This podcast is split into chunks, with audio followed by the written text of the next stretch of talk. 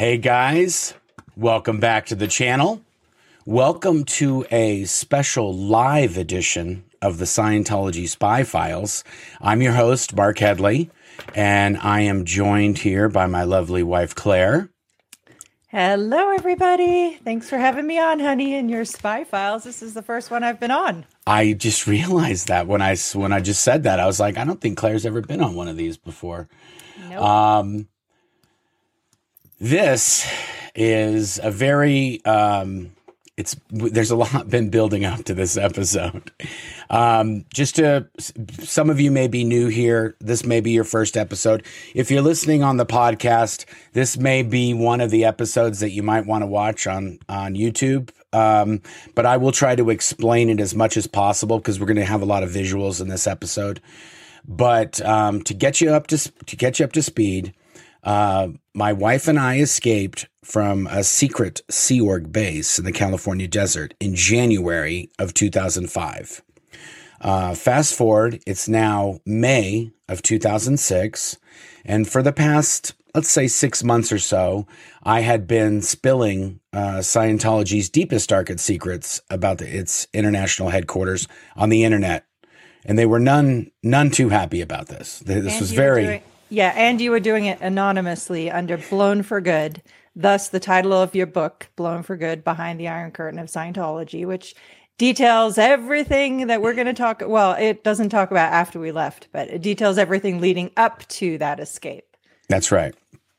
And um, they, um, through uh, get, obtaining our phone records from the phone company, through digging through our garbage, stalking uh, us with private investigators, staking out our house.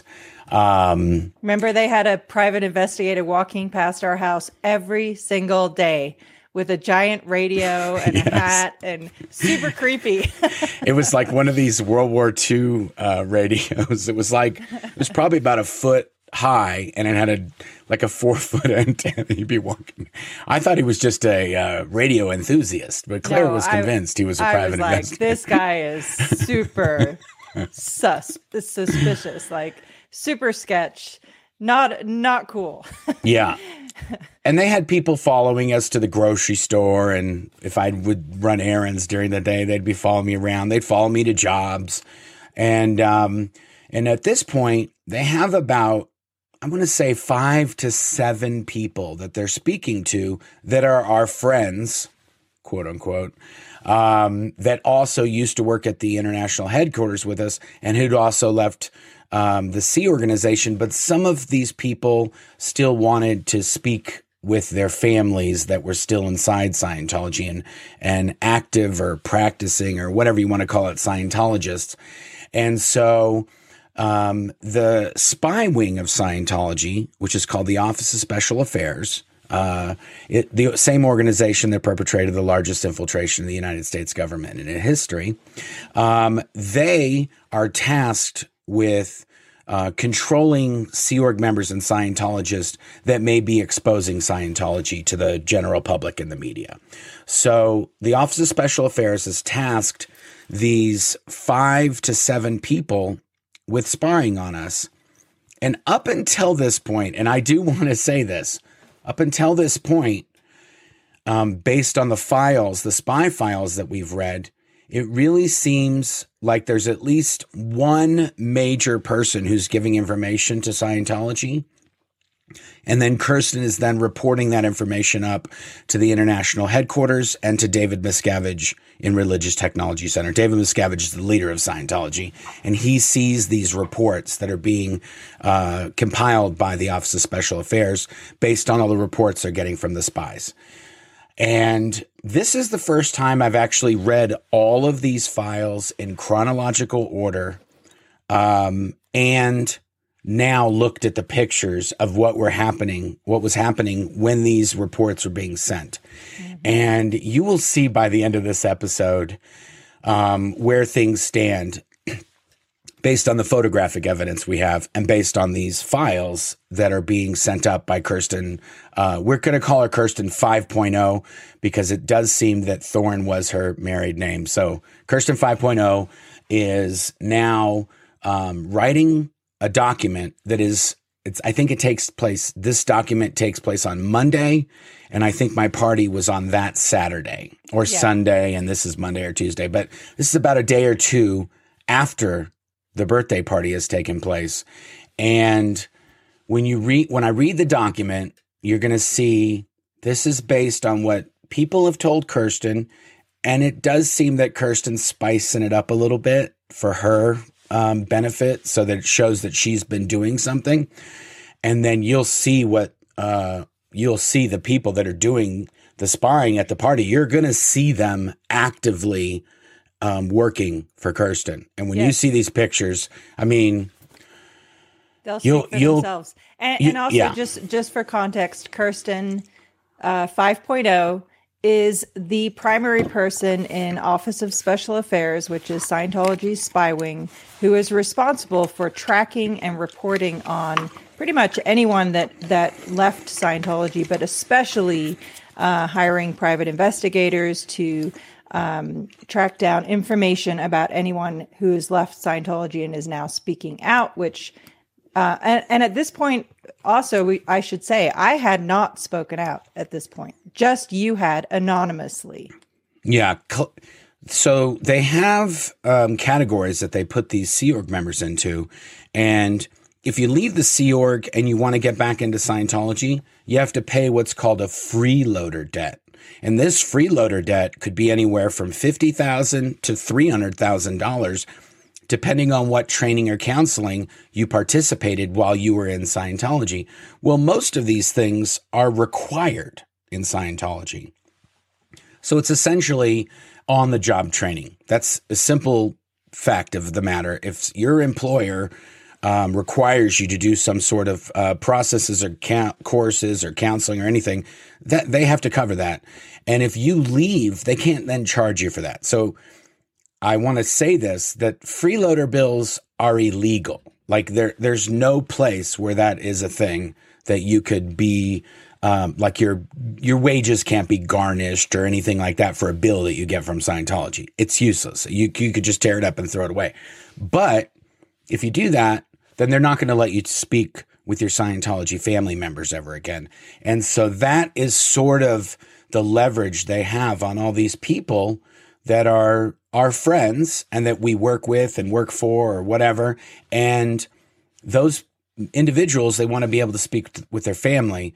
And if they want to do that, they sort of have to go along with the spying. So I do want to preface this with that. So when you see what these guys are doing at this party, when you see what these guys are doing at the party, realize that they're not only they might be under the guise that they're not going to speak to their family members again and their future eternity and mankind's future eternity is on the line if they don't get bit get rid of the big bad suppressives like yeah, myself. And it's yeah, and it's not that they're being paid to do this. Yeah, yeah. They're There's no leveraged well, and controlled to do it. Yeah, we'll, we'll, that the payment part may progress that that may evolve over time. I don't know if we're going to cover that in these files, but we'll see. But um, without, I think now we've got enough time that there's enough people in here. Um, when when you go live on YouTube, which is where we're we're going live here on YouTube and we're on X right now, but um, it takes a bit for the notifications to go out, and so usually after about 500 people get into the the chat and the live, then I assume that we're uh, we're good to go. So. Yes Without go. further ado, we will cover the next document in the Scientology spy files. And this document, you'll see it up. You get it up on the screen there. You see it there, babe? Uh, hold on. I gotta move my screen. Oh, here. it's fine. It's yeah, there. I see it. I see okay. it. Okay. I got a. I got the feed playing, so it just popped up. Um, this document is from May 23, 2006. So it is two days after my party. It's from the external security chief, OSA Int, and that is Kirsten 6.0 or 5.0. And it is written to WDC OSA, which is the watchdog committee member for the Office of Special Affairs. And that is the, the person at the international headquarters that is assigned uh, in charge of the Office of Special Affairs. And at this time, the hat was kind of being worn by several different people, but um, it was either Mike Rinder or Kurt Weiland or David Miscavige himself because he's he's the one who's to tell that person what to tell OSA. And uh, it's CC'd on here. The carbon copies are going to CO OSA INT, which is the commanding officer OSA INT, the deputy commanding officer OSA INT, the investigations chief OSA INT, and the direct or the deputy inspector general for legal affairs RTC, which at the time was Warren McShane. Yep. Um, okay, here we go, guys. Oh my goodness. Okay. I'm going to pull it up on a big one I can read over here. Okay, so then it says, here we go. Um, re BFG. Dear sir, I'm not sure which reports you have seen, so I've put the key recent data below. Bottom line on the birthday is that it did happen. And the people who attended were Eric and his WOG fiance. That just means a non Scientologist. That's what all Scientologists call anyone who's not in Scientology. They call them WOGs. I know it's a slur in certain locales around the world. In Scientology, it just means a non Scientology person. Eric and his WOG fiance, Matt Suzette, blank person, Ellen Prager, Gil and Gabrielle Llewellyn, and three WOGs.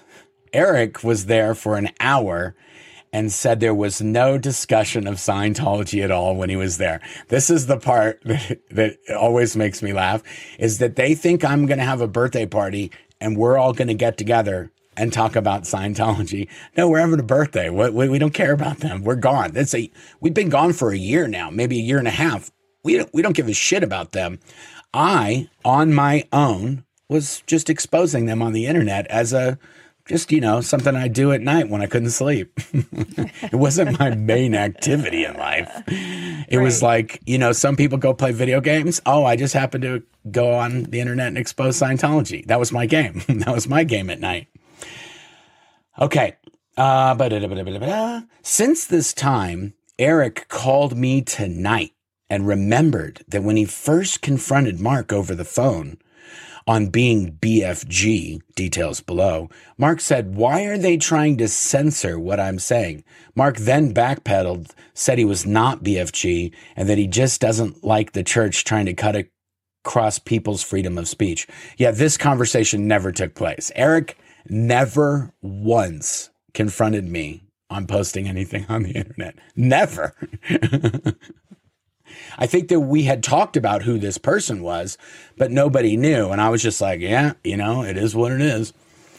Eric and Matt will be meeting with Mark within the next couple of days to complete the confrontation. Get it out of him that he is BFG and get him to stop. Eric said that he is positive he can get Mark to stop as he says he has points of leverage ways Eric has assisted him health insurance, house they are living in, arranged through Eric's friend that Eric can pull the plug on. Now, this is also funny because Eric had nothing to do with any of those things.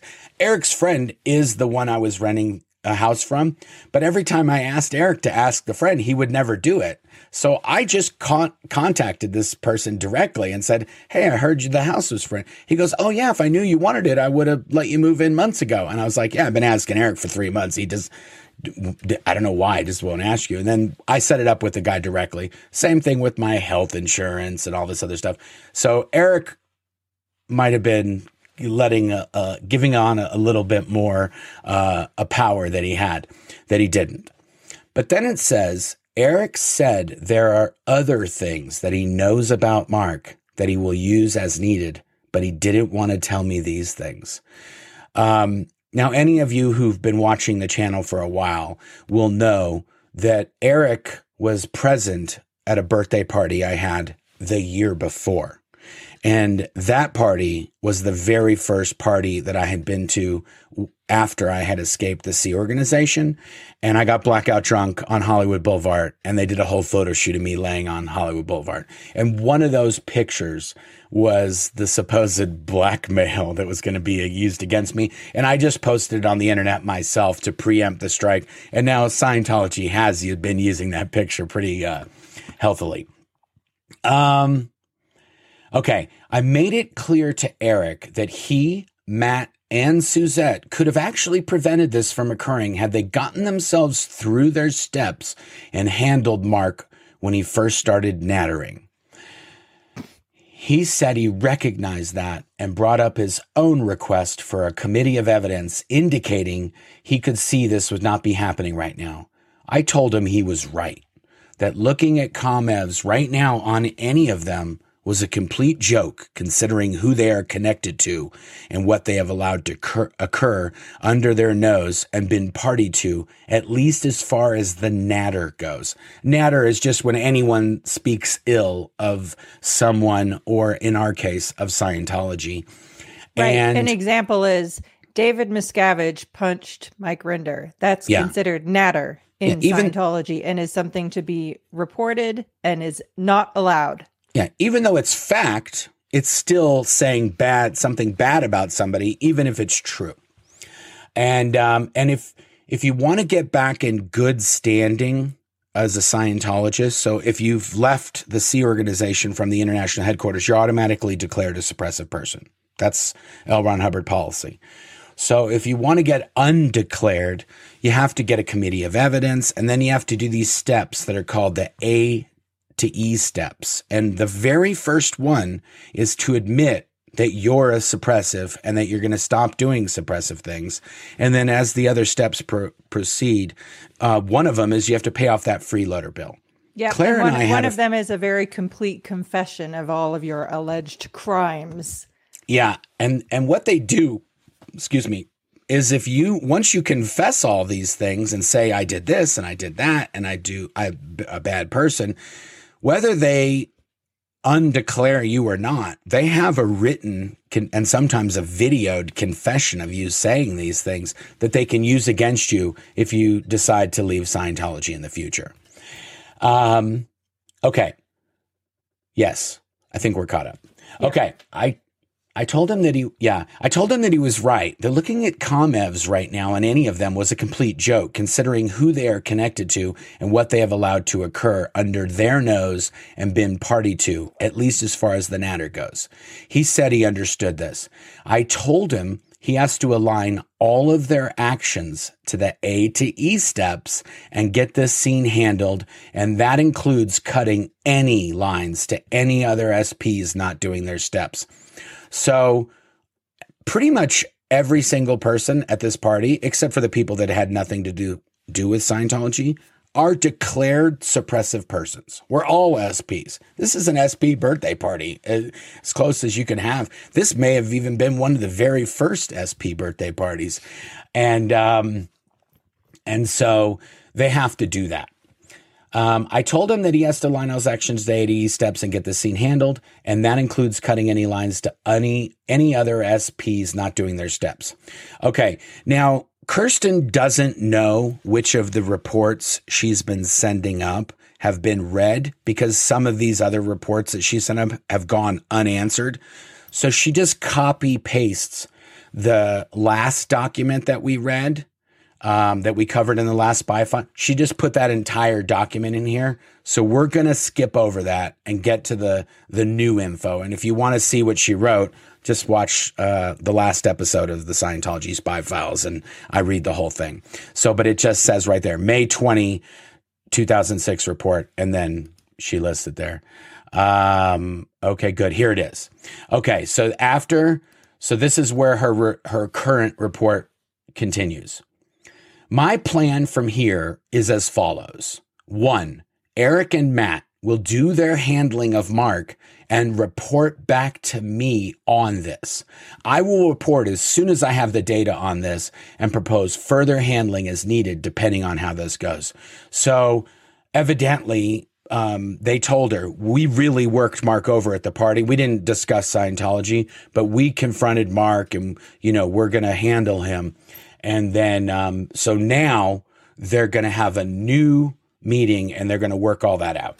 Two, concurrently, IJC, that's the International Justice Chief, per Scientology's policy from L. Ron Hubbard, when you're declared a suppressive person, the only, the single person that a suppressive person is allowed to speak with inside Scientology is the International Justice Chief. And that is all to be in writing. Mm-hmm. That's what L. Ron Hubbard said. So not sure how Kirsten just can talk to whoever she want and have people spy for her and they work for her and they meet with OSA and they come in and even though they're all suppressives and they're only supposed to talk to the IJC, if they could possibly be a spy for OSA, they just throw L. Ron Hubbard right under the bus and just like screw that. These guys are resources. We're going to use them. Yep.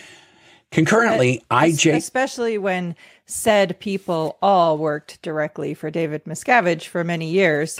Uh, David Miscavige is the one telling Kirsten exactly what to do. Exactly. Two, concurrently, IJC, IJC sends the following emails to Eric, Matt, and Suzette. Dear Eric, I am aware that you are currently taking some action to handle a situation of a declared SP you are connected to who has been found committing further suppressive acts instead of getting through his A to E steps per LRH policy. You do need to get this person handled as part of your own handling, uh, as part of handling your own situation. Handling this falls under your own steps A, B, and B1. This also means handling appropriately anyone else connected with this person. I know you also requested a committee of evidence. However, I believe it is obvious what the outcome will be if this were to be done while you are connected to someone described as above. And and let's just insert what this is saying without saying it is You're never going to talk to your family. Exactly. Yep. You got it. Eric, if you want to talk to your mother, all of this is going to be handled by you directly. Yeah. Get the above actions done and we can take it from there. I am interested in assisting you to take responsibility for your situations and get yourselves back into good standing rapidly. Get back to me rapidly. That's a weak repetition, I think, if you're uh, a writer. Sincerely, IJC. The same com will be sent to Matt. Com just means communication. And then they're going to write one to Suzette. Um, it's, let me flip the page. Dear Suzette. And then flippity flop. Okay, good. I understand that you are IP on your amends project and you are almost ready to turn in what you have done so far so it can be reviewed. Suzette has gone through a ton of the steps and she's near the end of her steps now. So and she's been playing the game because she wants to speak with her Scientology family members. Uh, let me know exactly where you are at on this and when you can mail it to me so we can get your project completed rapidly. Otherwise, I know you are aware of the situation with the declared SP you have been connected to, who has been found to have been engaged in committing further SP acts instead of doing his A to E steps per LRH policy. This is definitely a situation and one that you, Eric, and Matt need to take responsibility for, considering you have all been connected to this person. He needs to be gotten to cease his SP actions so he can get his situation handled in alignment with LRH policy. Get back to me rapidly so that we can get you all rapidly back into good standing. A more weak repetition, just written in a weirdly different, weak way. Um, sincerely, IJC. So here's another thing. Remember when I we've talked about this on lives and other spy files. We've talked about the international justice chief. His name is Mike Ellis. He doesn't do anything. Kirsten has written and proposed to David Miscavige the exact wording of the letter that the IJC will write. The spy wing is writing the letters for the International Justice Chief. Just keep all this in mind. And when we get to these photos, you guys are going to be flabbergasted. I mean, it's going to blow your minds. The amount of spying that's going on at this party. Um, while I'm, I think we're all going to have a birthday party. We're going to have fun. And you'll see when we get to the very last photo, there's a group shot and there's one, one person. there's one, no, no, besides Claire and I, there's one person that we're pretty sure didn't talk to Osa. That's Yeah. it. One person in the whole photo. Little did we know we were posing with a bunch Um, of. Osa spies. Holy moly! I know. It's like we're so that- we were so so naive back in the day. three. IJC will also get Gil and Gabrielle into communication about getting through their steps. He has emailed them, but they have not responded. And 8C, 8C just means to control somebody, to get them to do what you want. And 8C Ellen Prager through her steps and get her to cut her line with Mark and Claire immediately. Now, Claire actually worked with a company that Ellen worked at, and Ellen got her the job. And we think that was sort of organized through OSA because OSA likes to keep tabs on former Sea Org members. So they actually help them get into a job that another spy or SP works at. So one can keep an eye on the other or vice versa. yeah, yeah. Osa would call into Ellen in that office on a regular basis, and she And would always step outside. Yeah, exactly. Yeah, so we already kind of knew. We we we from the outset we knew Ellen was a little fishy, mm-hmm. and the reason you, there's it's very easy to see who's fishy because if they still have family members that are in Scientology and they want to speak with those people, they have to play along with OSA. There's no other way around it unless they break that family member out they have to play nice to be able to talk to that uh, person again. And I knew Ellen since I was a tiny kid because my mom used to carpool, uh, take other kids to the Scientology school we went to, and one of the kids that she took was one of Ellen's. Uh, was Ellen's daughter. I think her name is Vanessa. Vanessa Yeah. Prager, I think is her name. She's a and Alexandra. She had she Yeah. has two. Oh, that's daughters. right. Vanessa and Alex. And Yeah. I think Alex is a big f- photographer, famous, uh, you know, muckety muck in Hollywood or of some notoriety. Um, and Ellen wanted to speak with those, her children. Yeah, she was Um, very, very upset that she had been her daughters had both disconnected from her. There was no question. We we knew she was devastated by that. Yeah. And Ellen used to work with us at the in- headquarters, at the international base. In fact, every single one of these people was at the international headquarters. So they all knew David Miscavige was uh, beating up people and violent and screaming and yelling and spitting on people and kicking and crawling across uh, conference room tables like a South Pole elf, all that stuff. Um, okay. Okay. Four.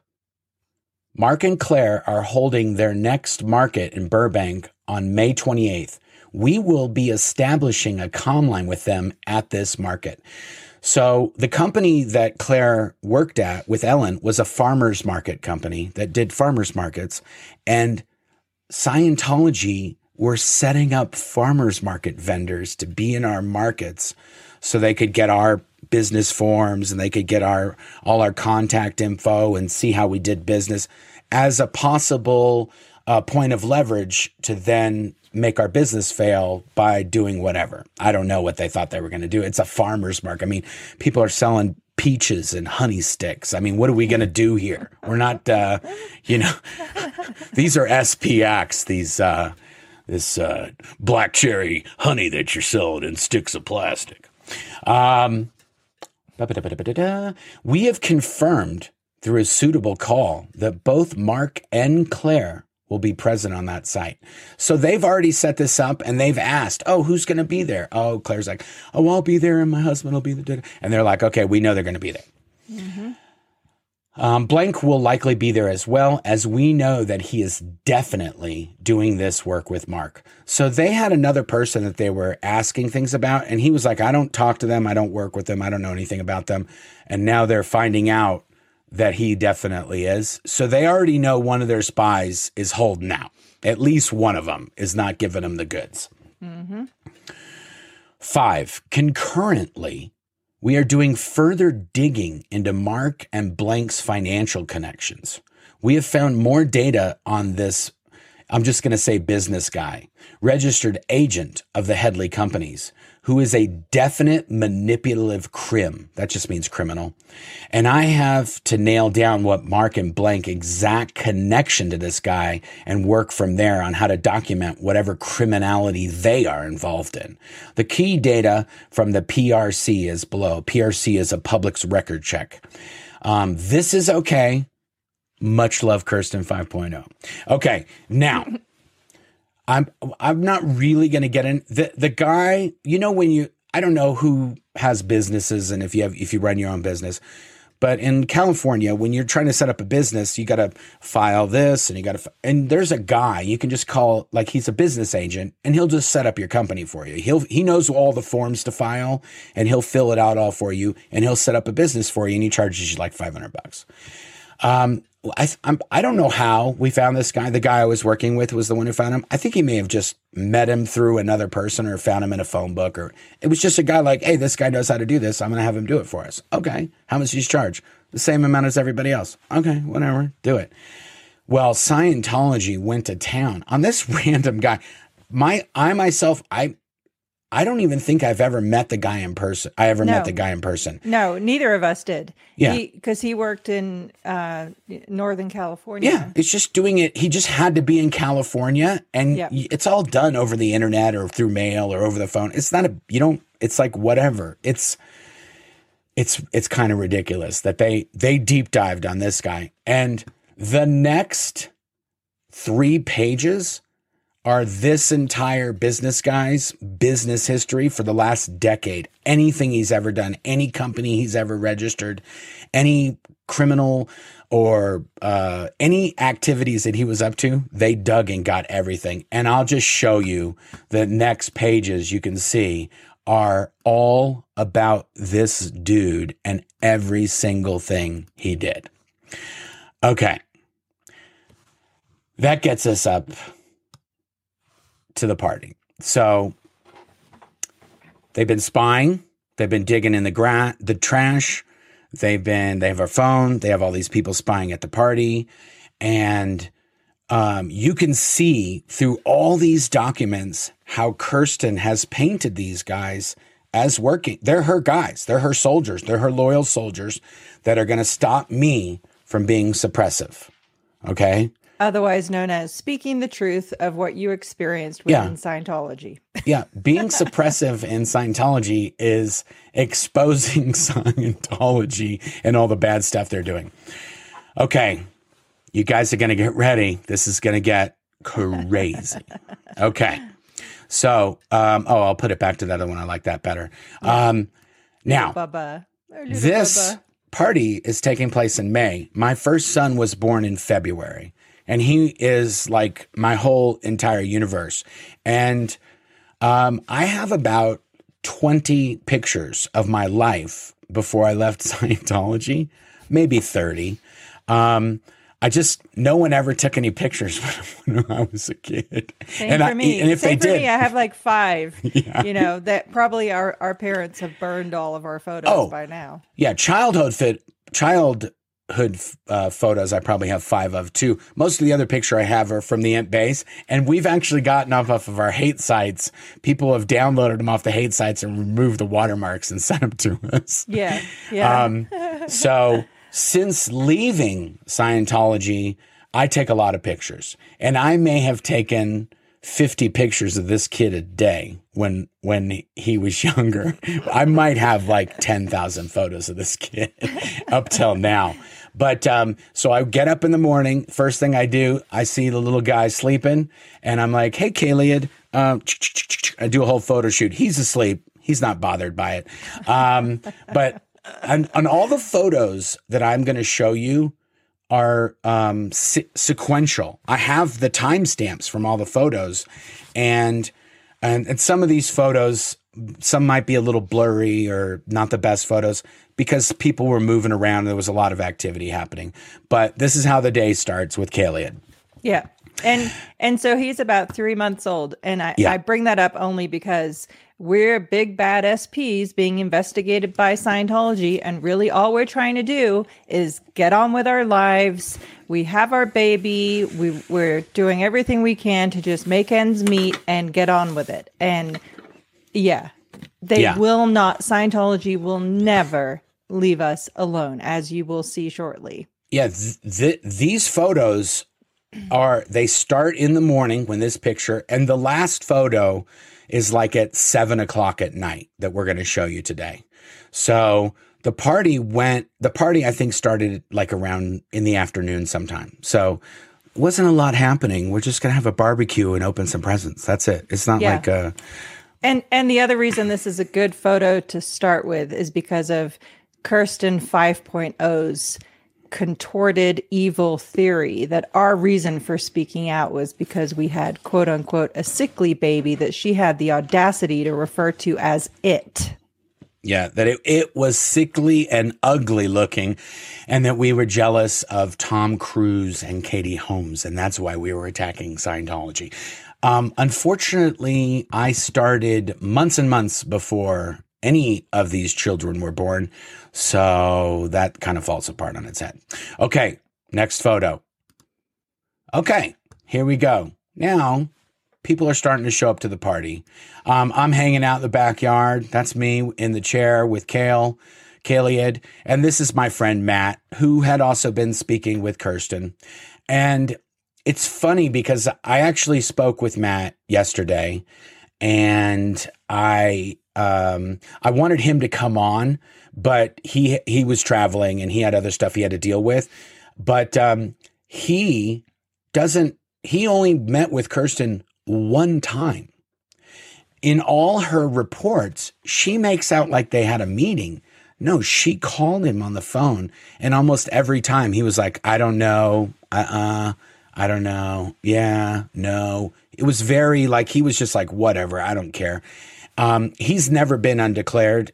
And as far as we can tell, um, he really never gave Kirsten anything. Although that's represented very differently in her reports. Like he's working for her in in the reports that she's sending up. Okay. Um, now we get to the fun ones. Now you can see who are these guys? Well, that's Matt again. And that's Eric, the big bad spy for OSA that we've been hearing about from Kirsten. And you can see here, he's doing his best to confront and shatter suppression at the grill, making some wings and burgers. and then, um, so yeah, that's Matt. That's I've known both of the both of these guys worked at the international headquarters um, for almost the entire time I worked there. I think Eric got there a year or two after I did, and and so did Matt. But uh, they were both there until I. Uh, Matt, uh, Eric escaped a year before I left, and Matt escaped like a month after I did. Um, here we are again. Uh, that you can see they're just like bent on confronting me, and uh, you can see how much fear I have over all of the the stern talking tos I'm getting. Um, You're just shuddering in your boots there, honey. I am. I'm really like, Eating a chicken wing. wow, you guys. I'm gonna have another wing before you guys confront me anymore. Um, there's Eric doing getting rid of uh, doing all his spy spy work at the grill there. Um, he was actually like the grill master for that day. He left a year before I did, so he learned how to do some some BBQ cooking and all that kind of stuff. So he was like, "You mind if I work the grill?" I'm like, "Dude, awesome, do it. Let's let's get some burgers and dogs and wings and get it all going." And then, um, oh, I don't know who gave these out. I, I suspect it was Claire or maybe Matt had gone and gotten, they got like 50 cans of silly spray. And, um, and yeah, so that the, was that was Matt and Eric. yeah, so a silly spring war broke out.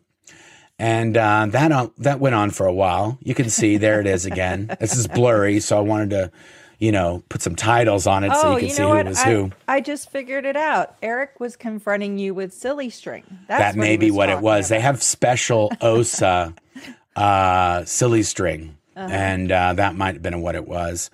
Um, okay, He was going to tie you up with all that. yeah. So they're spraying me, and and and pretty much after about 15 minutes, I was literally like, seriously, like this is getting to be ridiculous. Okay. Um, it never ended.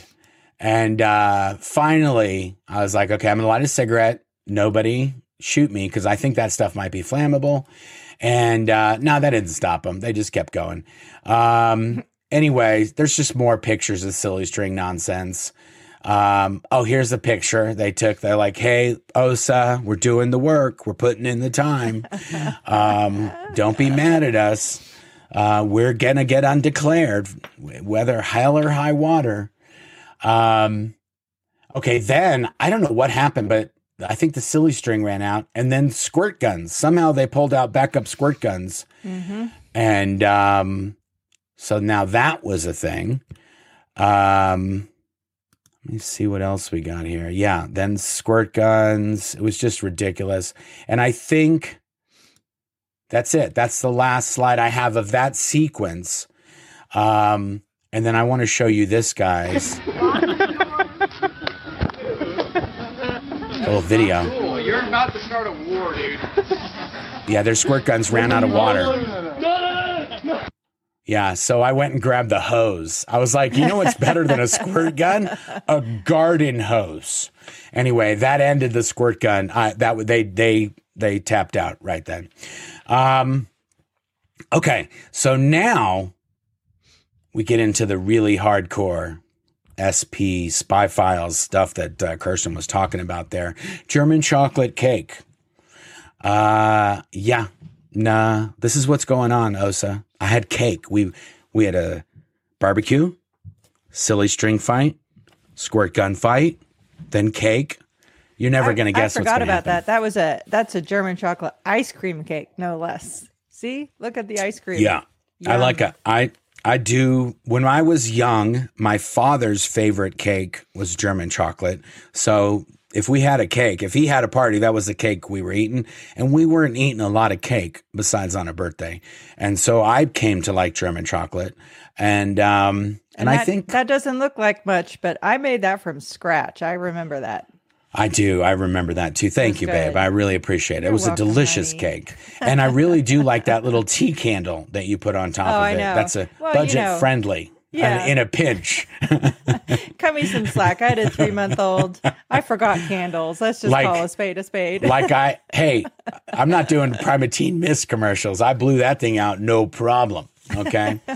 um, okay. So yeah, SP cake. That's right. That's what we got mm, right there. Yeah. Uh, and Scientologists do consider Germany an SP country.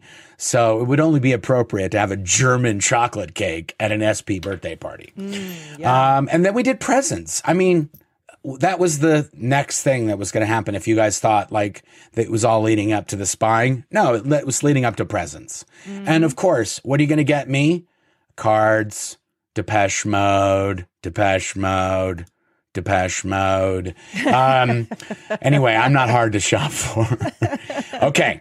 Now, let me see if I can move us around so we can. There we go. Perfect. Okay. Eric talking to OSA. Eric's uh, non Scientologist fiance not talking to OSA.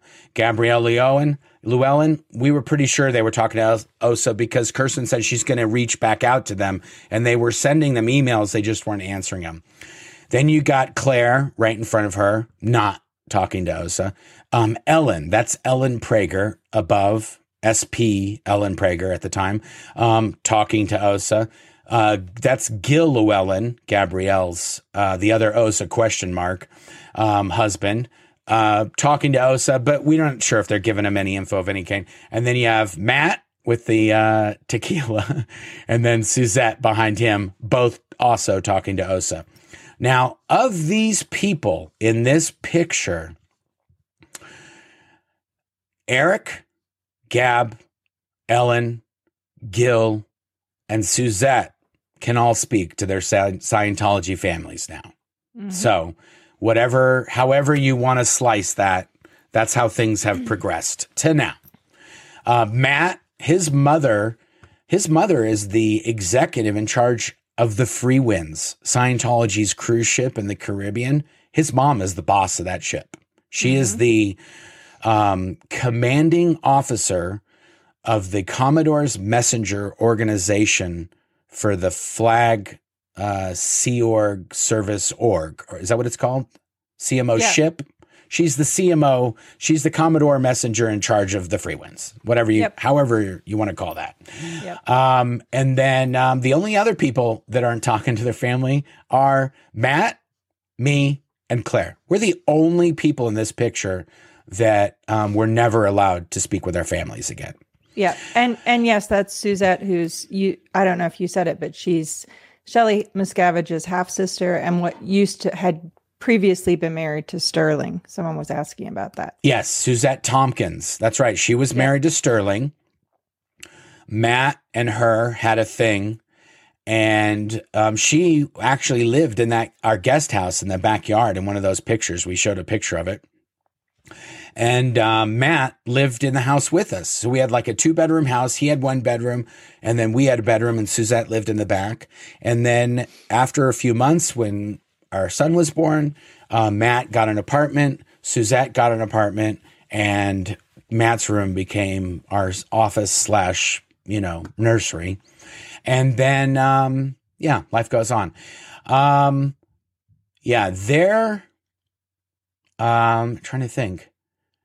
Gab, her son and his wife, who both escaped from Scientology, they did a TV show. I want to say on A and E or Lifetime or one of these networks. We, we at the time, the We Network or the Woman's Network or whatever it was called. They did a full episode. It's Nikolai Allen and Amy Allen. They did an entire episode exposing Scientology and the and how uh, children are treated and the headquarters.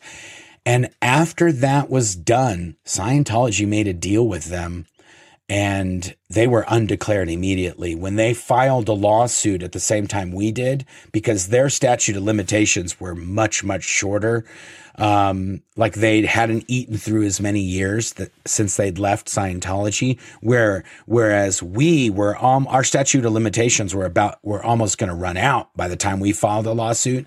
And um, Gabrielle Llewellyn's son um, Nikolai um, filed this lawsuit after they'd already done a TV show, and Scientology cut a deal with them, and they were undeclared. And his uh, wife's entire family were in Scientology, like aunts, uncles, mother, father, brothers. Everybody was in Scientology, and they they're they talk to them to this day. Um, and it may have been through the convincing of Gab and Gil or, or Gab on her own or uh, whoever. I don't know. Also, fun fact Gabriella Llewellyn, OT8, Mm-hmm. one of the big OT. Um, she knows all about Xenu and BTs and the inter, the Galactic Federation. She knows all that stuff and uh, wasn't able to handle one single SP um, besides her son and herself. Uh, and someone her someone husband. asked a good question and said, Yeah. "Are they aware of each other spying?" Oh yeah, no. I think the only people that had known that Kirsten had spoke to one or the other were Eric, Matt, and Suzette. So Eric in the black on all the way on one side, and then Matt and Suzette all the way on the other side uh, with the white striped shirt and the brown uh, top on with the tequila bottle. Matt with the tequila bottle. You can see Matt is really serious about ending suppression. Okay, he's if if anybody's given it 100%, it's Matt. Okay. He's got a tequila bottle he's going to polish off to, to deal with this suppression. Um, but yeah, like I said before, every single in this picture uh, was allowed to speak with their Scientology. I'm not sure about Gil actually. Gab and Gil, I think, I don't think they're together anymore.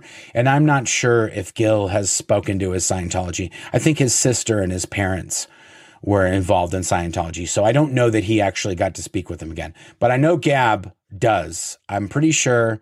Well, to, to be honest, I've lost touch on what's happened with Gabrielle. I know she was speaking with her son and his daughter, but I don't know what the current situation is. But I do know that Eric and Suzette and, and Ellen are all good to go again. They're all back in the uh, back in bed with Scientology. Um, not and not that they're doing anything in Scientology. They're just not exposing them, and they're not uh, telling anything they know so that their Scientology family members can uh, speak to them. Okay, then, uh, oh yeah, I think this might be one of the last pictures. It's just a picture here. Let me get this back over here so we can get a little shot of the of my guy. Um, so that is my son, uh, Kiliad, and then that's Claire. Um, and then I just wanted, just for reference, um, this is a picture of me and Kale from like a month ago. Okay. He's a little bit bigger than he was in that picture. And, uh, that's, uh, us doing some work at the top of Pikes Peak here in Colorado. But, um, yeah, guys, that, that's a very different picture than what Kirsten paints. And for myself, I was only reading these files and getting worked up and like, I can't believe he said this. I can't believe. But then I went back through the files. Eric really, t- I mean, we've been painting Eric as the bad guy. He really never told Kirsten anything that she didn't already know from just spying on us. He did confirm some things and he did give a, more information over to her than I would have liked, just operational info and, you know, how I was making money and where I was doing stuff and all that. But at the same time, um, Kirsten is painting it like a whole nother level. Like she's got a loyal army of soldiers that are working for her. And that's what she's painting the picture. I mean, we read the defiles. She sounds like she's a baller and that she's got these guys, you know, she says jump, they say how high. She, they're, they're doing the work and we're going to shut this guy down. There's a confrontation about to happen at this birthday party, and Marc Headley, he's done. They got blackmail on him. We know where he works. We, we we're going to ruin this guy. We're going to shut him down.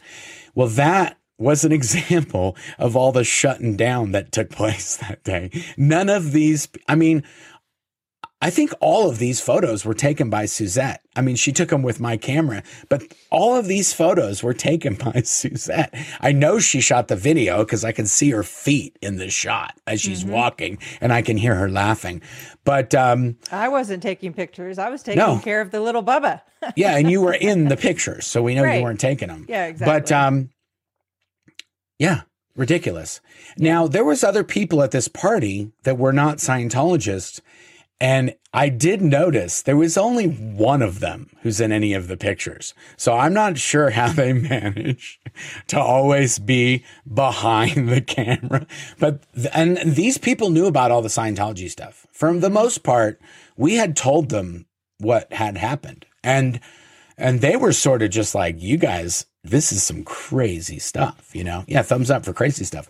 Anyway, um, so so, but they're not only Eric's uh, fiance at the time was in any of the pictures that I could see. But um, yeah, this is. I'm just trying to think. There was even a conversation that took well. I didn't know. I knew somebody was talking to OSA because I know how the whole game is played and I know how it works. And I was pretty sure that it was Ellen. I knew about Ellen because Ellen was sort of that she would talk like that. She would say, and and that's actually how Suzette came to live with us. I totally forgot about that. Suzette used to live in an apartment with Ellen. oh, and that's right. Suzette was freaked out that Ellen was spying on her for Scientology. Yep. And she was always like, "Hey, when are you going to go back and do your this step? And when are you going to do that step? And when are you?" And so when we found out that Suzette was out and in L.A., we were like, "Oh, well, let's talk to her." And then we found out what she was doing. We're like, "Oh, stop doing that. We can you can make forty five bucks an hour working over here." Uh, she was doing this farmers markets with Ellen, and um, so she had actually moved into our guest house because she was suspected of being a spy.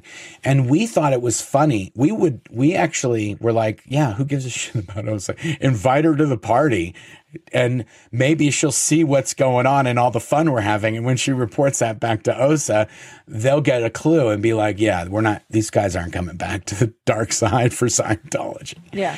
But, um, Yeah, all along we were just like, whatever, we're living our lives. We have nothing to hide. Yeah. Um, as proven by the fact that the best OSA can come up with is that you allegedly licked some crackers. Well, the other thing that I and I did tell this to people, and, and I'm very transparent about it. If you want to sell out so you can talk to your kids, sell out. You have something you can trade with Scientology to be able to talk to your kids. Do it. And and I'm I'm very positive that I had a conversation with Eric to this exact effect. Many years after this party, I said, Eric, because I knew he was I knew he was talking with OSA mm-hmm. because he was like talking to his brother who's a Scientologist and he was talking to his mom. So I was like, he's had to have done something because um, he's talking to them again. And when I talked to him, I was like, dude, I don't mind if you give them information about them about me. Just don't get them anything that they're going to be able to jack me up with. Like they're going to be able to, um, you know, mess with my clients or, you know, affect my livelihood. I don't care if you tell them that I'm a baller and I make tons of money and I'm just, you know, I'm buying new cars and I'm just like, woohoo, baller. living it baller. up. That's relative to having made $45 a week yeah. for 15 years, just for context. So, you know. Well, yeah, you make, you make a thousand bucks a week after making 45 bucks a week. I don't care who you are. You're going to think you're a baller at that point. Okay. That's um, true. Yep. Exactly. But, um, but yeah, so I get it. I get we some people play the game in a different way. Um, and the some of these people that's it's it's uh Denver Stevo was talking about it on his channel last night. Um, Denver Stevo was doing I don't know why, but he was doing like a whole s- synopsis. He was doing a breakdown of the movie Sophie's Choice with mm. uh, Oscar winning actress Meryl Streep. Um, and uh, this is what that is. It's Sophie's choice. Do you do you expose Scientology because you know they're evil and they're doing evil deeds, dastardly deeds on a full time basis, or do you talk to your children again, or your mother, or your father, your brother, your sister? Um, for some people, um, that's a that's a no brainer. I want to speak to my family. I, that, that's all I have in life. So um, I was lucky that I had Claire. So and also, I never spoke with my sister. We worked at the same property for 15 years. I never saw her. She was in the RPF for years. She was in Florida for years. Um, she was always in trouble. She was actually in trouble more than I was, oddly enough. And I was the more troublemaker of the two. And she was always in trouble. And when I escaped, she was kicked out of the Sea Organization. And my mother was also kicked out of the Sea Organization. So, and they remained loyal Miscavige soldiers after they were kicked out of the Sea Org because I was creating problems for them for Scientology, and my sister and my, and my mother were um, considered security risks that they might be leaking information to me that I'm now putting onto the internet. So they had to get rid of them, and my sister was actually um, sent to Canada and she was working at this new facility that they have. I think it was called the Hockley Highlands. It was like a big resort property that they bought in Canada that they were going to turn into a, a Sea Org base or a Narconon or, or an advanced organization or something. And her and this other guy spent months, if not years, maintaining the place, mowing the lawns. And um, there's videos. I'll see if I can find it. There's videos of some people like people that go and find abandoned buildings and stuff. They actually went in there and they found my sister's stuff with her name on it in the place because when they that. when finally I think I was telling everybody this is where she was and I was exposing that on the internet and I was actually talking to her husband's employer and her former employer. I was, I knew a t- anonymous people were sending me tons of information about her and what she was up to, and um, and they ended up closing that whole property and never doing anything with it. I think they got ran out of town by the locals in the end. Um, they didn't want Scientology moving in, and um, but to this day, my sister, my mother, my brother, I have not spoken to them um, in years because they're still loyal to Scientology. And um, I too, and, and the more I do this, the more I realize that was the better decision because if I save, if I don't say anything, then Claire and I get to have a happy life with our family. Yeah. That's that's what the, that's what we get. If I do say something, then everybody eventually gets to have a happy life with their family. So to me, it's a no brainer that way. Um, and the fact that I wasn't talking to my sister or my mother or my brother for my half brother for that matter for decades at a time. It wasn't, that's where you could see it wasn't like um, Claire was much more important to me than them. And um, so, yeah, I made the Sophie's choice, but it, it wasn't a hard. I don't think that it was a hard one. It made people think I'm cold, or I just I'm trying to look at the bigger picture and not just be selfish. And um, Scientology to this day, um, they have hate websites out about us. Um, they tweet about us on the, uh, or they post about us on the X machine um, you know, every single day, all day long. They, these hate websites have videos, hate videos done by all the people we worked with, our family members. We were, Claire and I were arguing, well, whose family is more evil? And I was like, well, mine. I have my mom and my sister have both done hate videos. And then what and did I you said, say? And I said, well, wait a minute, because I have hate videos from my mother, my brother, my stepfather and my cousin. I know, and I was like, okay, your your family's more dedicated to Scientology than my family. Yeah, um, and, and, like you said, yes, I, I mean, I know speaking for myself, it felt devastating that I would never speak to my mother again initially, and then I realized that Scientology destroyed my relationship with my mother, starting when I was four years old, or even when I was born. I was born into Scientology. So I never knew unconditional love. And what what do I want for my kids? Absolutely, without a doubt, I want to surround them with people who love them unconditionally. And that would never be the case with our family still in Scientology. If if any of our family wake up and get out of Scientology, of course, we'll accept them, welcome with with love and forgive them for what they did, but uh, not on Scientology's terms. Yeah, it, it is, I mean, it is what it is, guys. Um, we made the decision we made. Um, we're sticking with it. It's been working out for us so far, and uh, we're going to keep going. Um, because we're doing a live, I figured we could also take some questions, which I don't think, I mean, all of the spy files are pre recorded. So this is sort of a new um, thing here. But uh, if you guys have any questions you want to ask, and you know what? Because I'm in such a good mood. We can even do a giveaway if you guys want um, at the end of the episode. And if you can get your, uh, uh, you know what? I will get you answer questions and I'll get the StreamYard um, giveaway thing um, fired up. Awesome. Sounds okay. Good. So you want to okay. do that?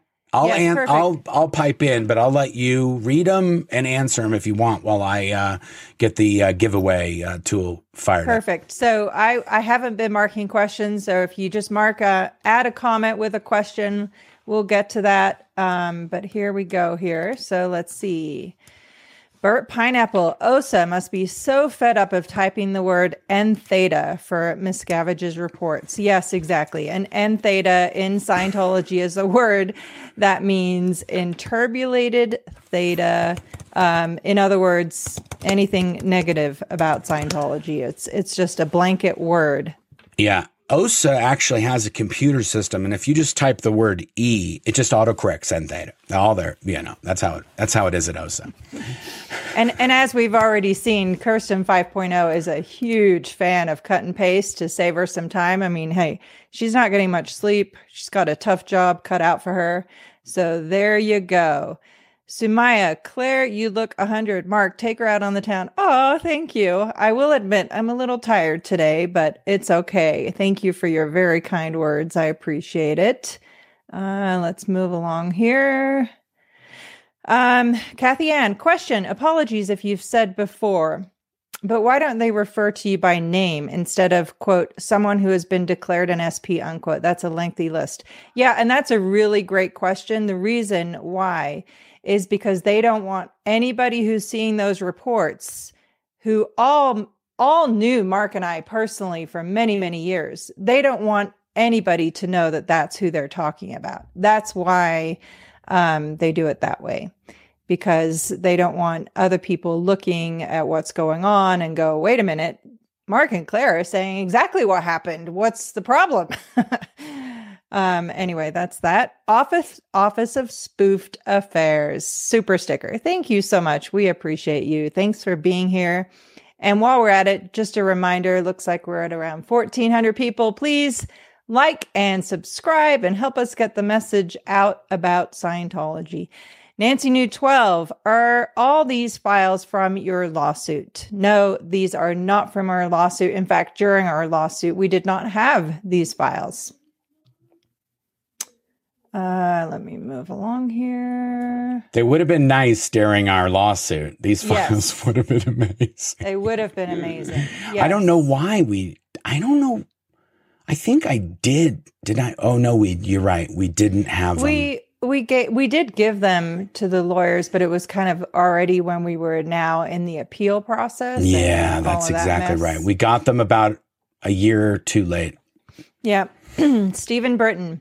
Does OSA keep everything they do legal or do they even care one way or another? They No. no, they'll bend the law in their favor if they need to, and and if they really need to break the law, they'll just pay somebody else to break the law for them, so that there's uh they're not their hands aren't dirty. Yeah. Um okay, hold on. Uh, let me know when you're ready to to I'm on. Uh, merch I- me uh, is. uh, I- oh, okay. I've got it. It's going to be merch hashtag merch me. Use merch me to enter giveaway. Okay. Hash- with a hashtag. Yeah, hashtag merch me. I'm going to show you right now. Here it is. Use, merch hashtag me merch me. There we to go. get in, in enter giveaway. It's already going. So Okay. um, if you guys start using that, it should uh, should start showing up. Okay, so I'm going to start working on um, marking the questions here that we told Yeah. everybody to kind of. I'm gonna leave that up. to us. I'll leave that up. We'll do this. Sorry, we're just kind of uh, getting to this, guys. We, we um, oh, here we go. That's even better. Poof. Um, okay, let me see if I can get that back again. Banner. Ooh, uh, uh, uh. Um, yeah, this is fun. I'm gonna. We'll get this once we have this set up. It'll be better. But uh, here, I'll I'll put the screen up now. We can do giveaway guy. We're gonna do fancy. We'll get actually we'll let this roll because it's gonna everybody who enters is gonna get get in there and it randomly picks it. Um, okay. Um, we want to get back to some questions. Yes. I'll Sorry, undo the ones you did. Okay, perfect. Oh, here's a good one. up.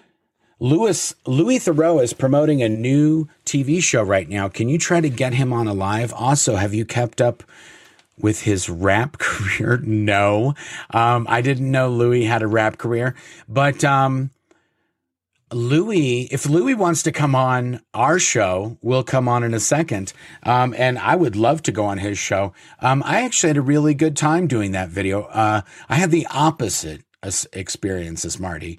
Um, I en- rather enjoyed doing that film with Louis. And um, yeah, I like Louis. He's a good guy. Um, we we have we're very similar. We're almost the exact same age. We're like a few days different, I think, on our age. We have um, boys. His wife is from England, I think. Um, we have a lot in common when we start to got we uh, got to chatting, and he knew a little bit about Depeche Mode. So I was like, you know, this guy's a, a decent guy. Thanks, Caveman. Jill Harrison. Mark's mom said he tried to drown her. Yeah, no love lost between me and the and the mom that said I tried. The best part about that is I was six when. I, when we were, lived in an apartment building that had a pool. I'm like, Yeah. okay. It's that's- actually really sad how Scientology uses your family. They weaponize your family against you. At least that's that's in completely what they're trying to do.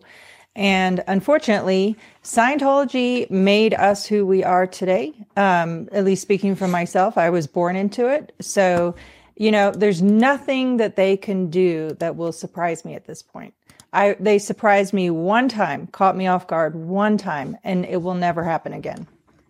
Yeah, they're pretty. Uh, they're they're they are pretty capable of doing all kinds of dastardly stuff. Jill Harrison says, "Does Church of Scientology have an internal email system?" They do. They do. They actually had an email system way before email came out. It was called the Mercury system, the um, Management Electronic um, retrieval communication system, rapid communication system, and it was called Merck. We all, if you, and instead of calling it an email, you'd be like, "Did you? Hey, did you answer that Merck I sent you?" Or you've got twenty seven Mercs. That actually was the thing. If you didn't answer a Merc, which is just a message, an email, if you didn't answer a Merc within twenty four hours, you'd get a little bit in trouble. The computer system would write a report on you that you didn't answer your Merc. And if you didn't answer your Merc after 48 hours and started really cranking up the reports, and if you didn't answer your computer messages for like a week, you got put on this list as you got put on the notice board of all the people who had stale date. Stale dated communications. Yeah. Um, if you get an email in Scientology and you don't an- answer it within 24 hours, the the Scientology police come to to see what's going on. They Yep. they're like you when you don't answer Mercs, you pop up on the police radar in in the Central Scientology facility at the Int base. It's the crate like they if you don't answer a communication, you could get a court of ethics or even a committee of evidence. But if you're a repeat SA uh, Danny Masterson guy, we'll we'll we'll spend millions of dollars on legal defense. But if you don't answer those communications, it's curtains. Yeah. All right, we're ready to to do the giveaway before You ready? we drive everyone nuts. Yes. oh, okay. Let's do it. I'm going to uh, flying. yeah, let's get it. I got to I'm going to share screen. Okay. I'm going to pick the giveaway screen. This is a lot of uh, oh, ooh, ooh, ooh. oh, here it is. Giveaway tool. Okay, you see that? nope. Uh, sorry. Oh, you don't? Oh, Uh, yeah, you do. You have to. Oh, here we go. Poof. There it is. Merch me. You see it now. yes, I do. There, now it's big. Okay, this is how it works, guys. There's 210 entries. You know, we can leave it up. We'll, we'll just get, when we get to 250, we're going to do the draw. So Okay. it's not going to take that long because it's, it's, oh, it's 212. Do the, it'll go fast. I say Um, let, let, us do uh, two draws. How Two about that? draws? Yeah, two draws. Okay. So you want to do it right now, Boof? Here we go. Um, Okay, yeah, go. Oh, we can do multiple draws Yeah, that's what on I'm the saying. same thing. Yes. Okay, so let's just do one now. Poof. Oh, look at that. Oh, that's Yeah. cool. See, this is I I saw Kelly Copter do this on her channel and I was like, "Oh, I think that's what Claire's been trying to do." There Dari go. Mari, Dari you're the winner. Mari. Congratulations, Dari Mari. Uh Dari Mari, give her the uh well, tell her what she's won, Claire. Well, Dari Mari, you are the lucky winner of whatever you would like from the Blown for Good merch store. Please send me an email, claire at blownforgood.com. Include the link to the item you would like. It could be a signed book, it could be an audible book, it could be um, any of the many items that we have in the Blown for Good merch store. Anything store. you can pick. Yes. I always tell people pick the most expensive thing, but you know, you can do whatever you want. I mean, Yep, if you're going to get something like. for free, might as well be a Hail Xenu zipper hoodie. Yeah, there you Um, go. Or a Claire Bear hoodie. Yeah, those are well. The I think the Claire Bears are a little cheaper. Um, Hey Now now. he- here's But they're much prettier. less expensive. excuse me, excuse me. I use the proper nomenclature. Yeah, Um, now, here's the cool thing about Claire's uh, giveaway thing that she's been so bent on doing. Um, you could just say draw again, buskadoosh, and now it's going to do that. It's not going to give it to uh, our last winner, but it's still going to pick through all these people. Oh, Granny G, you almost got Love Food Kitchen. Kitchen. There we go. This is pretty So cool. I do like this. I do think that this is a good way to do it. Yes, I agree. And and plus it it shows you who's participating Yeah. and who's interested and all that. Anyway, I like it too. It's kind It of is fun. Yeah. and and you can guarantee there's no favorites i've never really we've never really played favorites um No. sometimes somebody who, who just asks over and over i think mike just gives it to he's like hey this person's always here i'm giving it to him Yeah. but it's it's it's random we don't know we i you know love food kitchen you know all respect, but I don't know who that person is. I, I we couldn't rig this, um, which I like that. That that's a it makes it fair. So if anybody Yes. thinks there's a there's any funny funny bunny business in here, it's no, it's, it's all the StreamYard above the giveaway tool makes it all on the up and up. So Yeah. congratulations, Love Food Kitchen. Again, uh, you are the lucky winner of whatever you would like today from the Blown for Good merch store. Uh, please just send me an email, claire at blownforgood.com with the link to the item, and I will send you back a giveaway link, which means you can order it um, at no cost. So there you go. Awesome. So let's. I I I propose that Mm-hmm. we do the rest of the questions. Yep. And then when the questions are all done, we'll do another two giveaways. Perfect. That sounds amazing. That way, um, anybody That who way didn't get a we're- chance. Yeah, we're giving our thanks to the almost 1,500 people here today. We appreciate you joining us on this beautiful Sunday afternoon. Um, Silo talk. Simon. What's that? What was that? Sorry. For some OSA talk. Yes.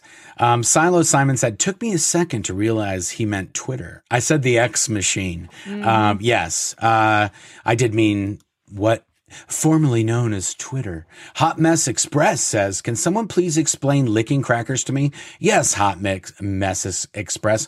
I have a hate website that is run by Scientology called whoismarkhedley.com. And, um, I welcome anyone to go to it. It's actually, um, I think well, it, I would it say- proves everything that we say. Yeah, it does. But we had some fun with this. Um, on one of those videos, somebody that Mark and I both used to work with uh, did a video in which, with a straight face, she said, Mark licked those crackers. So, Mark, um, with the help of the amazing, beautiful, and talented Kelly Copter, put together a fun little trailer about cracker licking. So, don't go to the hate site. That's just, I mean, you can if you want to.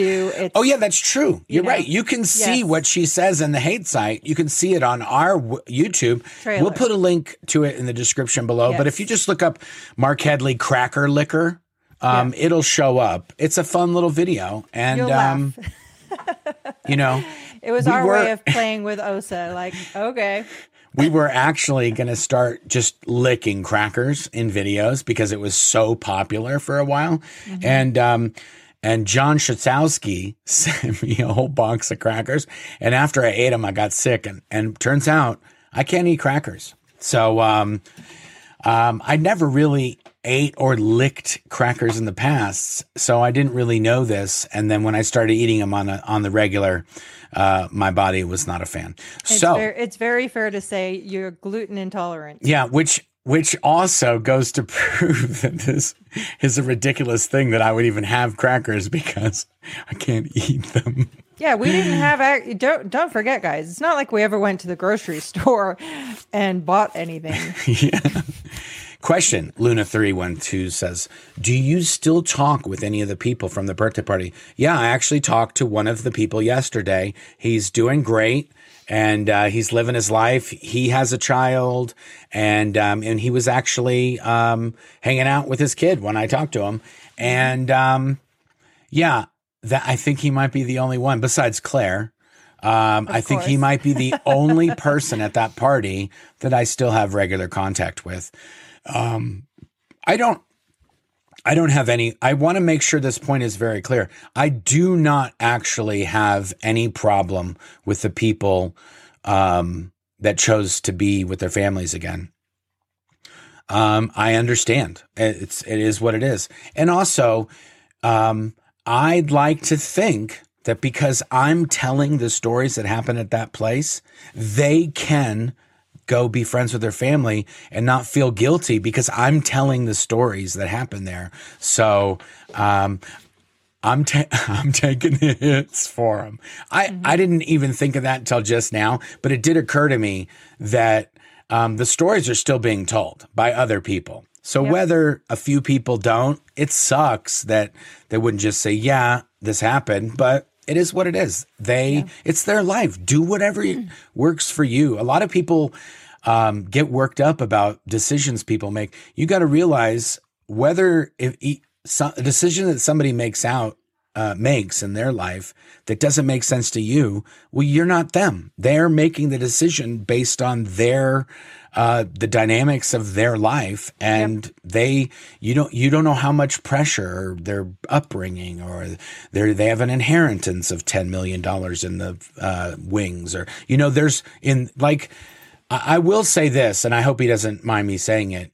Um, my friend, the one I still talk to, he stood to gain a uh, a multi million dollar inheritance were he to play nice and not um, and disconnect from me and and um, play along with Scientology. He refused to play along with Scientology, and he didn't get he that that was it was all gone. It actually we've we've kind of come to find out over the years that that all that money was given to Scientology by his father.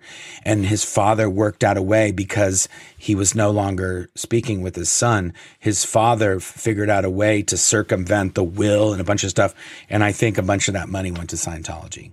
Yeah. So, um, listen, a lot of people listening are like, "Oh, I would have taken the millions of bucks." I, I mean, who he didn't. I don't. I don't know. Uh, that's that's him.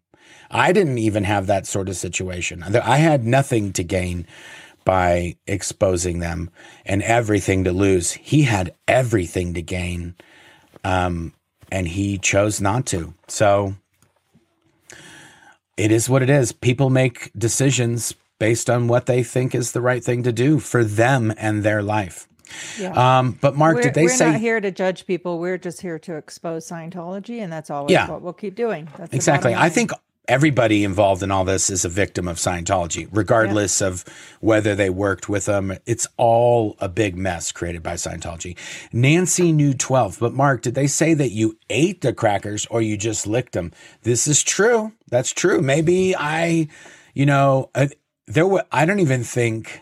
Was gluten intolerance a thing in the Sea Org? I never heard of no. that ever when we yeah. were in the Sea Org. There if were, you, there were if you were gluten intolerant, you were eating some gluten. That's that's yeah. that's your that's your business now. yeah, there were a handful of people that were on quote special diets unquote, but they had to have written approval to be on those, and it, it was a mess. And anyway, there you go. Yeah. Valerie Close, question Do you think that the hate videos have to bother the people making them, knowing they have no choice but to survive? They have to cooperate? 100%. Um, I mean, even my sister, I'm positive my sister knows. Oh, Mark's gonna make the biggest joke out of these videos when he's mm-hmm. if he sees them or someone's he's gonna he's gonna roast us. That's what he's gonna do. He's not gonna care. I mean, anybody who knew me in the Sea Org, Claire can attest to this. Anybody who knew me in the Sea Org, I'm the exact same person that I was in the Sea Org. Mm-hmm. I'm just a little bit more ballsy now, and I don't. I have a less F's to give, but I'm very similar. I talk and act the way I acted when I was there. I'm not a different person. So um, if they did these sites, they're going to know, like, oh, he's not going to give a shit about this. The, he, yeah. These literally are going to be a joke. Okay, and I'm pretty sure my mom knew that too. yeah. Just pause for a minute and take down the banner. People are complaining that the merch me is destroying the chat. People okay. are still entering merch me. Okay. You only have well, to don't don't you only have to enter it once? Oh yeah. Be, I yeah, we should have said that. Yes. It only it take once you say merch me, you're entered. You know, it's not like it's not like a lottery ticket. You can't buy 50 and it increases your chance of winning by 50. I'm pretty sure it it it sorts you after that. So if you've yeah. typed it once, you're in. You've you've entered. Yeah. So um, we can take the banner down. Okay. Okay. My goodness. Um, okay. Let's finish these questions before they get Jen Nelson super sticker. Thank you, Jen Nelson. That's very Thank appreciated. Uh, very generous of you. Um, Denise, question: Do you think the majority of the people in Scientology want out or actually believe their lies? I do actually. I am positive that at least half of current people that are counted as Scientologists are reading the internet, They're talking smack to other people. They're watching our videos. Um, they don't do anything in Scientology because they're embarrassed that they're in Scientology. And then the other 50% are either playing along because their family are in and they're just like, oh no, but they hand out way to happiness booklets. They can't be that bad. Um, and, um, and then you have the people that are a lot of the people that are funding Scientology, they're giving it uh, money to Scientology, donating their patrons, Meritorious, Maximorius, Gluteus, Maximus. Those people are paying they're just clout chasing in Scientologists. They they're bigwigs in their little bubble. They're the they're the richest bigwigs and everybody in Scientology knows it because he's if you're shaking David Davy Miscavige's uh, fake Davy's name uh, hand then that's because you've given them millions of dollars. So um, yeah, I don't think uh, the majority do not believe in it, and a majority of them are doing nothing in Scientology. They're just paying money, or they're in it because their family are in it. And they don't want to miss, uh, not be able to speak with their families. Yeah, exactly. Bear's mom question: How did you ask Claire to marry you, and how soon after you met? Thank you, you are true love. Didn't we do a video about this, babe? Uh, I think so. Yes, and and we are upcoming going to do our wedding video and all that. We can Yeah. we'll talk about it. We found we've yeah. got all the photos. We got everything sorted. Um, we were. Well, you tell them, Claire. Everybody complains I yap too much, so you answer these questions for me. Sure, you got it. So we we um I arrived at the headquarters where Mark worked in Gilman Hot Springs in September of 1991. So technically that's when we first met. Um in May of 1992 is when um, we agreed to have a relationship. I'm not going to say he asked me out because that's not really how it goes in Scientology and would give a false impression that we were going on dates and things of that nature, which was never the case. Um, so he asked me, like, probably a week or so after we had made this agreement. Um, if I would marry him, and I agreed, and then we were married in August. So May to August, tw- uh, uh, we were married on August 21st and 22nd of 1992. 21st is when we got our wedding license in Vegas, and the 22nd is when we had a, a Scientology wedding ceremony at the Celebrity Center.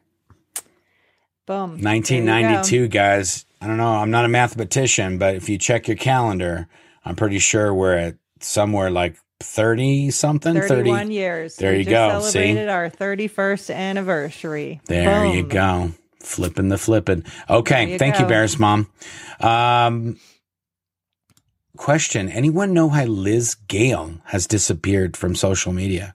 I don't know, but um, I talked with Liz a few days ago, and all is well to my Yeah. knowledge. Yeah. I, We it's, we it's all kind have of a weird kids and thing. families and work and whatever else. Uh, yeah, so um, we will be gone for stretches of time. Yeah. and all will be well. We have We- lived through much worse than uh, making appearances on YouTube every once in a while.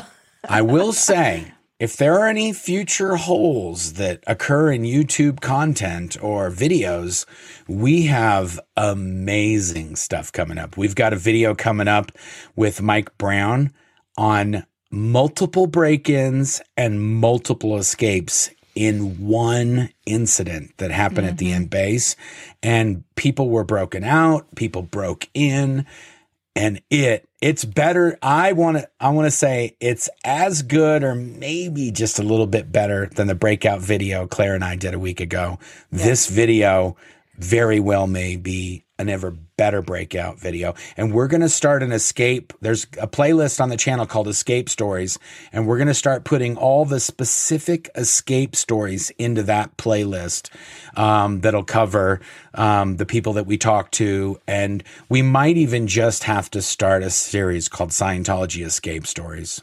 Yeah, because it's not it's it is a scientology stories. We've been including them as Scientology stories. I don't know. I'm you guys tell me if we should make a separate playlist that's just escape stories and then just Scientology stories. I don't know. I'm Um, I'm in I'm in for escape stories, but of course, yes. Comment drop drop a comment on this video after the fact if you would like to uh, um, hear more of of the deep dives of how people escaped specifically, like how they did that. S- Yeah. And yeah.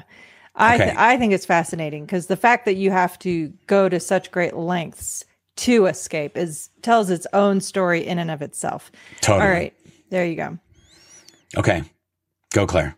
Uh, question, Claire. However, did you maintain your sanity with a new baby and living in a fishbowl being watched?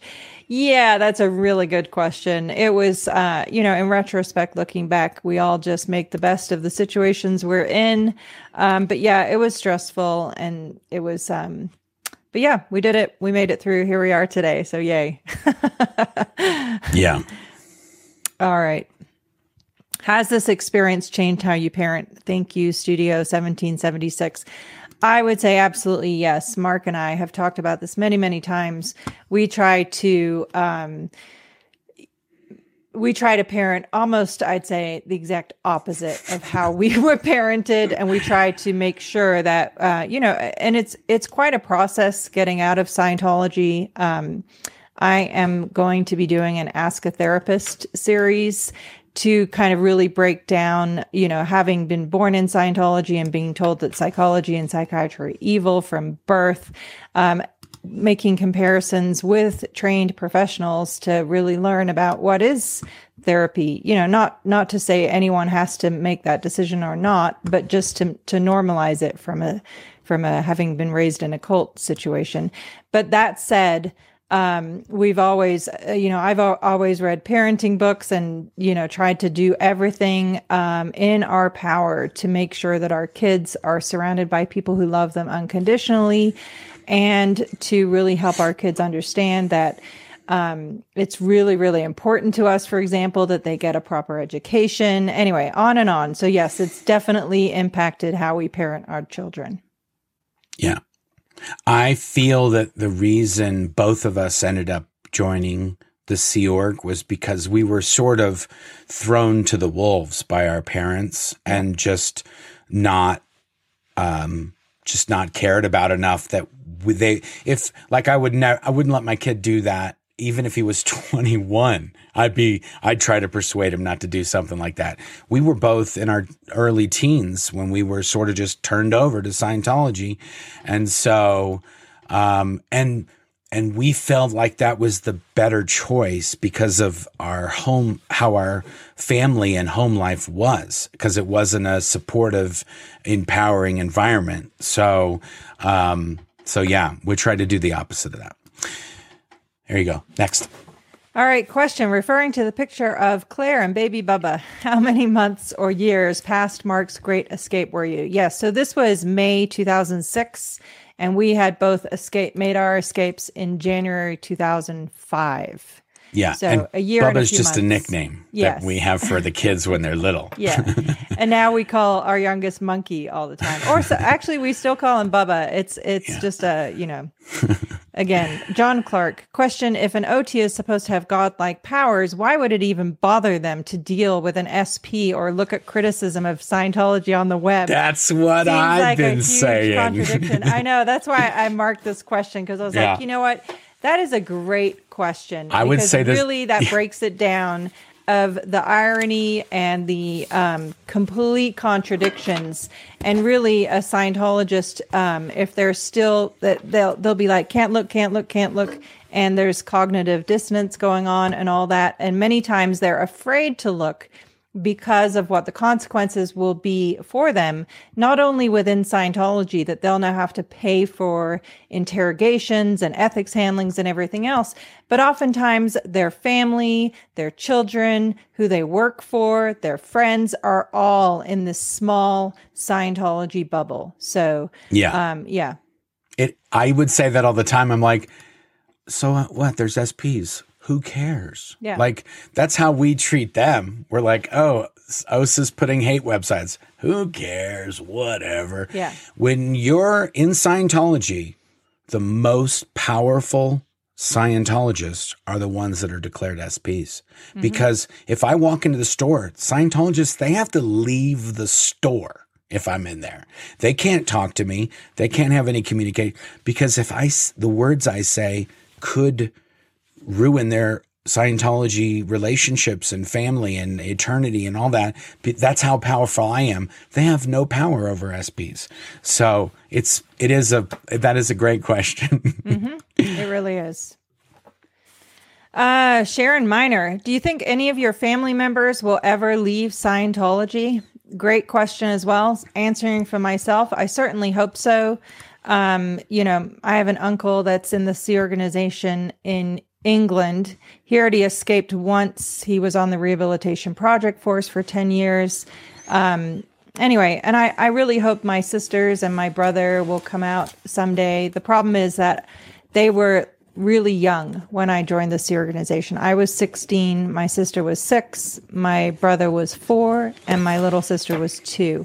So they don't actually know me, which makes it even sadder to see my brother having to do a hate video about me. Um, you know, but again, I never say never. I never thought Mike Rinder would leave. And That's true. He did. So, yeah. you know, uh, we have hope, and no one can ever force us to give up hope. There you go. Yeah. Awesome. Panko. Super wow, sticker. Wow. Thank you, Panko. Very generous. You thank you for thank that. Thank you so, so much. We appreciate you. For, Panko's uh, been a frequent flyer, uh, yes. the channel from the very early days of Blown yes. for Good. Very definitely. Debbie Richardson, congratulations, Claire, on becoming president of the Aftermath Foundation. Do you think little Davy realizes that he caused you all to speak out, or is he completely oblivious to his own lunacy? Thank you, Debbie. I appreciate it. Is it is our, greatly our honor to serve and assist with the cause of the foundation. It's something we're very, very passionate and um, dedicated to, obviously. And to answer your question about David Miscavige, uh, there's a term in Scientology where they say you're occluded, like you you can't confront what's really going on. That's what's going on with David yeah. Savage. He will never admit his involvement in anything. Uh, it won't be obvious to him. He's always right, and everybody else, meaning the entire world, is wrong. Yeah. So sadly, uh, he has the incapacity to review any of his actions. And you know, there you go. That's that's yeah. on him, not on us. yeah. If you actually, Scientologists are really big in statistics and statistical analysis. And if, if a statistic changed at a certain point, you look at what changed at that point and um, that's how they review everything. It's all about the statistics. If you've ever been a Sea Org um, executive or Sea Org member, you know all of Scientology is based on statistics and analyzing them to figure out who caused the stat to go up and who caused it to go down.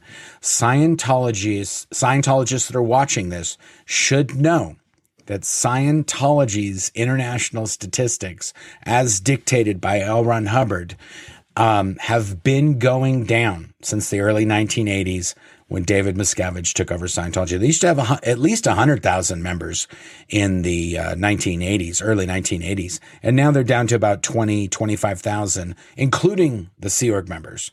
So they are, um, their members are, they're actually reducing, which lines up David Miscavige considers 2.5% of the population suppressive persons um, because that's what L. Ron Hubbard wrote. 2.5% of the world are suppressive persons. And Scientology has been declining at 2.5%, a rate of 2.5% every year since David Miscavige took over. So, coincidence? I say not. Um, I, I, think the the rate of decline has increased to the twenty percent. Twenty percent is what Hubbard says uh, the population of Earth is our potential trouble sources. That's true. Half, yes, I think that's more. Uh, you know, anyway. So, so, so, many people are leaving Scientology. It's hard for them to keep track. They're just yes. having to focus on. oh, Tre- Trevanon has a very perfect comment. Yes. Have you ever met it? Put yeah. your manners back in. um, Tom, you know, I got to get that one. I'm going to write it down. Have you ever met an SP? I'm going to get, um, I'm going to clip that. And that's going to, whenever somebody says that, I'm going to, you know, play Put your manners back in. Uh, you can't handle the truth. Um, anyway, yes, thank and, you, Trevanon. and the irony of that question is that Tom Cruise was your counselor in Scientology. Tom so. Cruise was my Scientology auditor. So when he says, when people ask, have you ever met an SP? He knows in the back of his mind, Oh, I have. But when they asked him that question, I was still there, and I was one of the people that was working on uh, work at, on at Golden Era Productions, making those videos. So, um, but in retrospect, he not only audited one, he made one. That's if you're an auditor and the person goes SP, you are largely responsible. So that's I that's I just realized that the two people that are that share responsibility in me becoming an SP are Tom Cruise and David Miscavige. You made this, folks. SPTV Nation. Uh, should have should have done something different. Uh, do you feel upset with how they have duped people? They sell this utopian view, but treat you like crap, and it's not real. We're not upset about it. That's why we're here, so that innocent people can't fall prey to this cult any longer. Um, it's not something to be upset about. It's it's a, a, an aspect of hey, let's educate people and help people understand what's going on here. And if we can save one person from getting dragged into that cult, then we're here for it. So Yeah, it's not very productive getting upset. Oh, it's upsetting, but it's not productive to get up. Getting upset is not going to solve the problem. Uh, channeling that into action may, Yep. we hope. Yep. Um, go ahead. You can read Okay, that one. Alexander Champagne, you two are so inspiring. You deserve to be happy. Thank you for all you do to help ex Scientologists. Your Sophie's choice was the right one. Thank you so, so much. We appreciate it. Thank you. Um, Hannah, I, didn't we do this? You can read it, but I'm pretty Um, sure we no, did that. No, we didn't. Question When are you going to have the delightful Catherine Olson tell her story on your channel? She just volunteered and I love her style. So, yes, I did an interview with Catherine um, that's in Scientology stories. But yes, Yeah. it- Catherine. Catherine and I talk almost every day, so um, we could do an escape. uh, Catherine's escape story would be. We never did that? Um, I mean, we talked about pieces of it, but like with graphics and all that, Yeah. and me picking her up Oh, at the yeah. airport and all great. that would be amazing. Yeah, I picked Catherine up at the Denver airport the day she escaped, Yeah. and she walked out, and I gave her a big hug, and and we got our Yeah, so that was sort of a amazing weird one because we weren't doing YouTube at the time. No, we were not. but but she knew enough to want to talk to us like she named us like i want to speak to these two people Yes. and it was aaron and myself i think wasn't it aaron Yeah. and myself she Yeah. was like i know these guys know what's going on i want to talk Yep. to them Yep.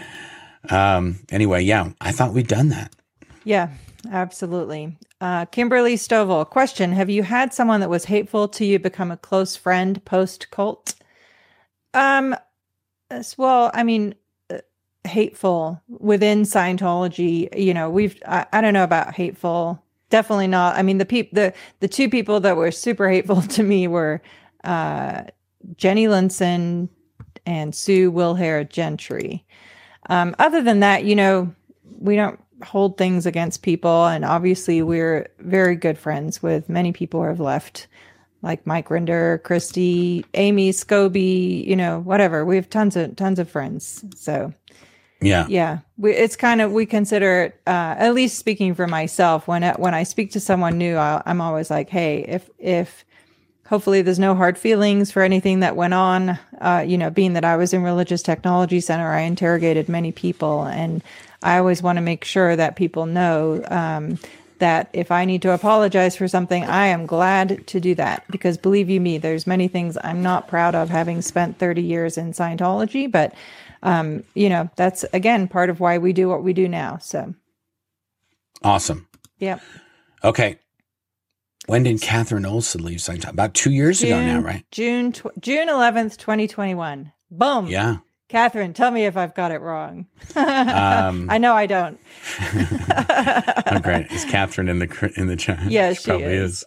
she is. Um, oh, she is in the chat. People I- are like, yeah, why don't you I just ask her? She's here. specifically because it happens to be um, the birthday of someone that I do a lot of work for. So, Nice. okay, cool. Well, there you go. You got your question answered, uh, Stephen. Stephen Britton. Um, okay, here. Uh, Jungle Jane, question How can a family disown their loved ones? I can't wrap my head around it. I know, I completely agree with you. Um, I I heard I've listened to uh, you know I've read lots of books, listened to audiobooks, you know whatever, and I think one of the things that struck me the most was someone said that disconnection is more cruel than death, and I completely agree with that. It's um, but it, but I think also disconnection highlights the evil and destruction that is the true nature of Scientology. There's no way to wrap your head around it. There's nothing to understand other than to understand this is a dangerous cult. Yes. Um, thank you for that, Jungle Jane. Stephanie Stewart, how did the last Aftermath Foundation fundraiser do? Such a worthy cause. Thank you, Stephanie, so much. It did amazing. I think the thirteen thousand five hundred um, yeah. was the was the total from YouTube. But when whenever we do one of those fundraisers, um, almost every time we get um, donations directly to the SP shop. So do, people donate, they buy something, and they do an extra donation there, and then people send in checks. So we usually don't do a tally until like the the by the another month because that some people are donating and mailing from other countries, and um, and then the SP shop orders have to be processed and then that has to pay out. So I would say it'll at least be anywhere from the what it is thirteen five hundred up to probably maybe even twenty thousand dollars. Yep, absolutely. So And it was very forget- successful. Yes, Thank you very, to very everybody who donated. And thank you also to everyone who has purchased the Davy Elves over at the spshop.com. That has that single item has already raised more than $10,000 for the Aftermath Foundation, which is absolutely phenomenal. Um, so yeah, don't forget to get on over to the spshop.com if you don't have your Davy Elf. And thank you to everyone who has submitted photos. One of these days leading up to Christmas, we'll have some fun with all of those amazing photos. That's right. If you've got photos of Davy dolls or SP bracelets or bobbleheads, but at the end of the year, we're going to do a wrap up video and we're going to pick all the best um, bobblehead picks, bracelet picks, um, Dirty Davy doll picks, and we're going to bring back an, an old time favorite, Shoops. If you guys have got David Miscavige and Tom Cruise in the shower shoops or whatever, any David Miscavige shoops that you want to submit, we're going to do all the ones we get between now and the end of the year are going to go into a folder and the good ones we're going to pick. And I think the top 10 of other, what, whatever it was, bobblehead, SP bracelets, Dirty Davy,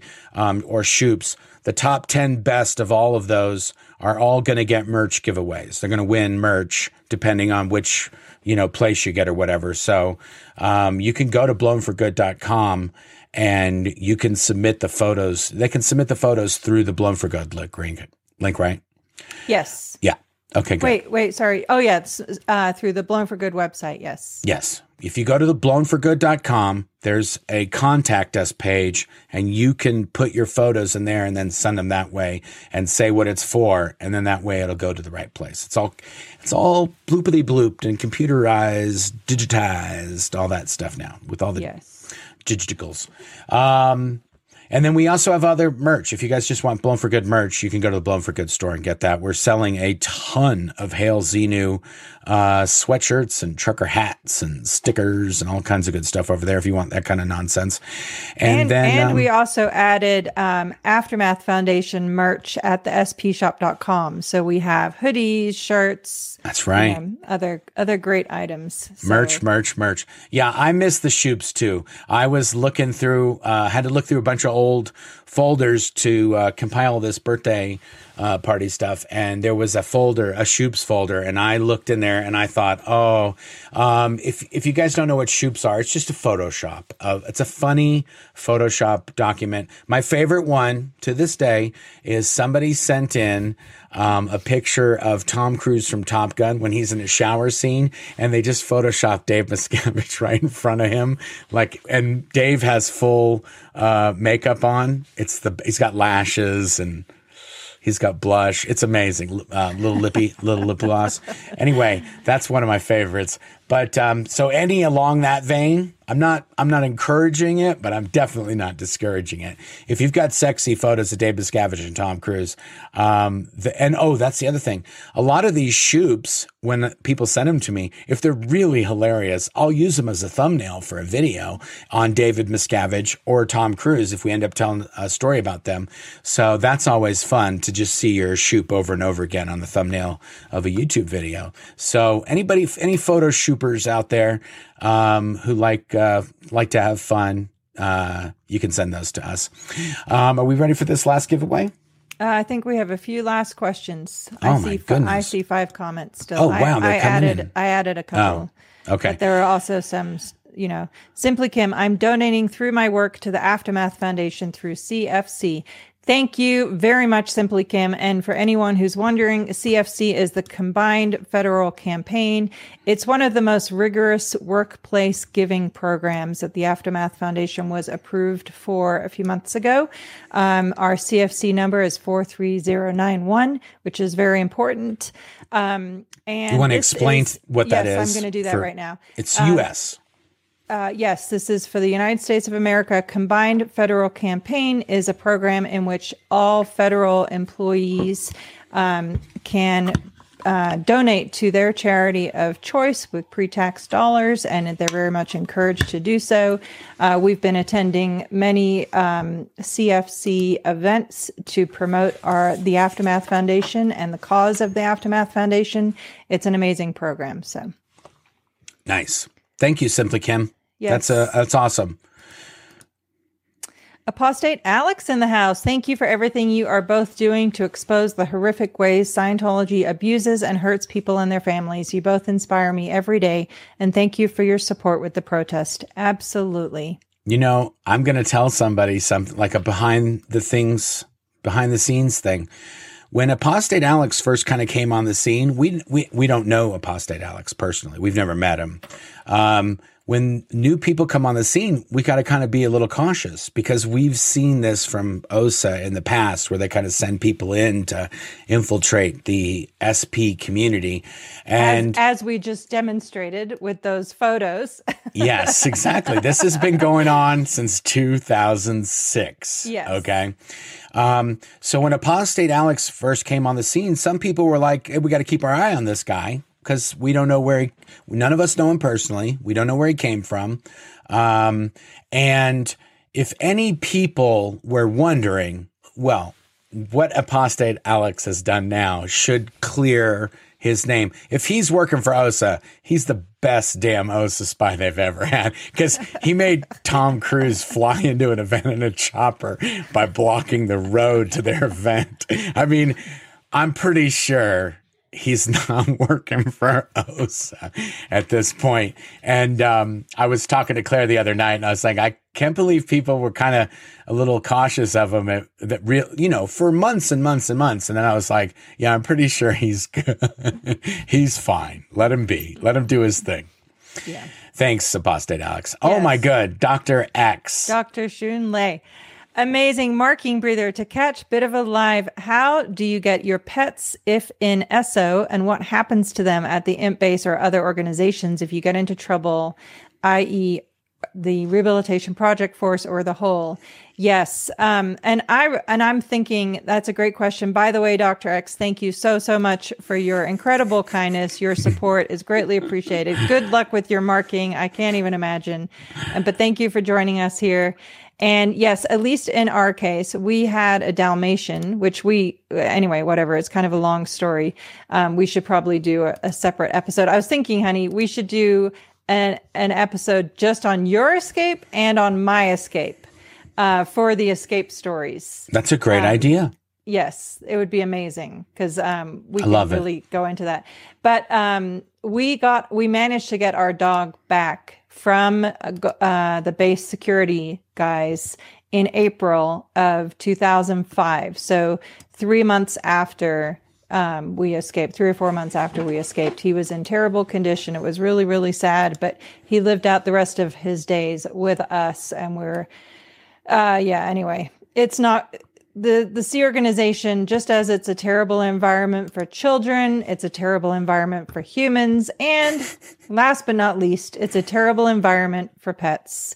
Um, yeah, and so they were often neglected. If you had like many times, we would spend all of our forty six dollars just getting the food for our dog because he we he had a skin allergy, whatever. Anyway, so we had to get special food for him, and oftentimes it like meant we had no our money. dog. We, we had to pay for dog prescriptions and special dog food in Yeah. the Sea Org, and we made forty six dollars a week. Yeah. Uh, dog food is forty six dollars a week. Yeah, yeah. And Yeah. he and he was a Dalmatian named Jupiter. We love that dog. He was amazing. He was the best. um, but sadly, when Mark picked him up, he was like black and. He was a Dalmatian that was a white Dalmatian. And when I picked him up, you could not even see his spots. That's how dirty he was. Yeah, By the been- time we ended up getting him, they let they just locked him in a in a like a fenced in area with dirt, and he was just filthy dirty. Yeah, So very sad. They didn't uh, they didn't care that he No. could he he essentially was an SP dog. Yeah. that was the only there. reason he survived is because a friend of ours that was Roanne, there. L. Yeah, Ron Hubbard's Roanne. granddaughter, was Thank feeding you, him and trying to at least give him something so that he would stay alive. And she kept him alive as much as she could through whatever she was doing um, after we left. And she's actually was a friend of ours then, and she's still a friend of us ours, ours now. So. We got to uh, hopefully one day we'll get Roanne on here. That would and be amazingly epic. Roanne and I have got some stories. Mm-hmm. We've got escape stories. Oh my God, even Roanne. Oh, so good. We got to do a Roanne escape story at some point. Mm-hmm. Scientology is really going to hate this series, guys, Yeah. because we're going to tell people don't, don't people are get worried like, oh, you're telling them how people. No, there there have been hundreds of escapes and every one is awesome Yep. and there's so many ways to escape we might even be giving ideas to people who don't know the old ways and they might find them new some Yeah. of the Sea Org member hopefully they get it um what is eyes to see you can go ahead and read that one Okay, Eyes to See 33. Claire, you and Mark should do a fundraiser for an animal organization in honor of all the abused animals at OSA Scientology. Yep, that's a fair thought. Um, we we love we our pets are all adopted. We love um, organizations that do such great work for our pets. yep okay last question Okay. Sandra Hartley, who would audit David Miscavige? So, to my knowledge, as of 2005, when I escaped, David Miscavige had not received any Scientology counseling since 1993. And that's according to the documented paperwork in his folder, in his PC folder, where they have record of every single counseling session ever, ever done. The last people to audit David Miscavige were, were Ray Mithoff um, and John Eastman. Um, anyway, so there you go. Uh, that's to my knowledge. So nobody is the answer to your question. Currently audits David Miscavige. He probably okay I said last question Alex Apostate Um, Alex, shall we submit a Dev T developed traffic report for the literal traffic uh, David Miscavige caused on the roads around East Grinstead last week? Yes, Yes. there you go. okay guys um we covered i think we covered everything we got um uh we got that we got mitch we got in we got we got Xenu as my homeboy blown We got for lots good of great stuff coming davy this week. things Yes. aftermath we covered all of it um thank you guys for joining us today um thank you very much for all you guys who watched to the very end And don't Um, forget we, the two giveaways, the two final giveaways. we still have to do that Yes, yes, you do. oh my gosh And and to everybody in the chat, if you've entered, if you've written hashtag merch me with no spaces, you have been entered. If you added it with any spaces, then you're not entered. So if you if you hashtag merch me exactly, there I just go. hit Here draw again. Yep. It's picking another one. Oh yeah, you can see all the frequent flyers. Mm-hmm. And kitty, Kitty named, named Bunny. you win. I really like it. Does it really good? Kitty I named Bunny. Congratulations.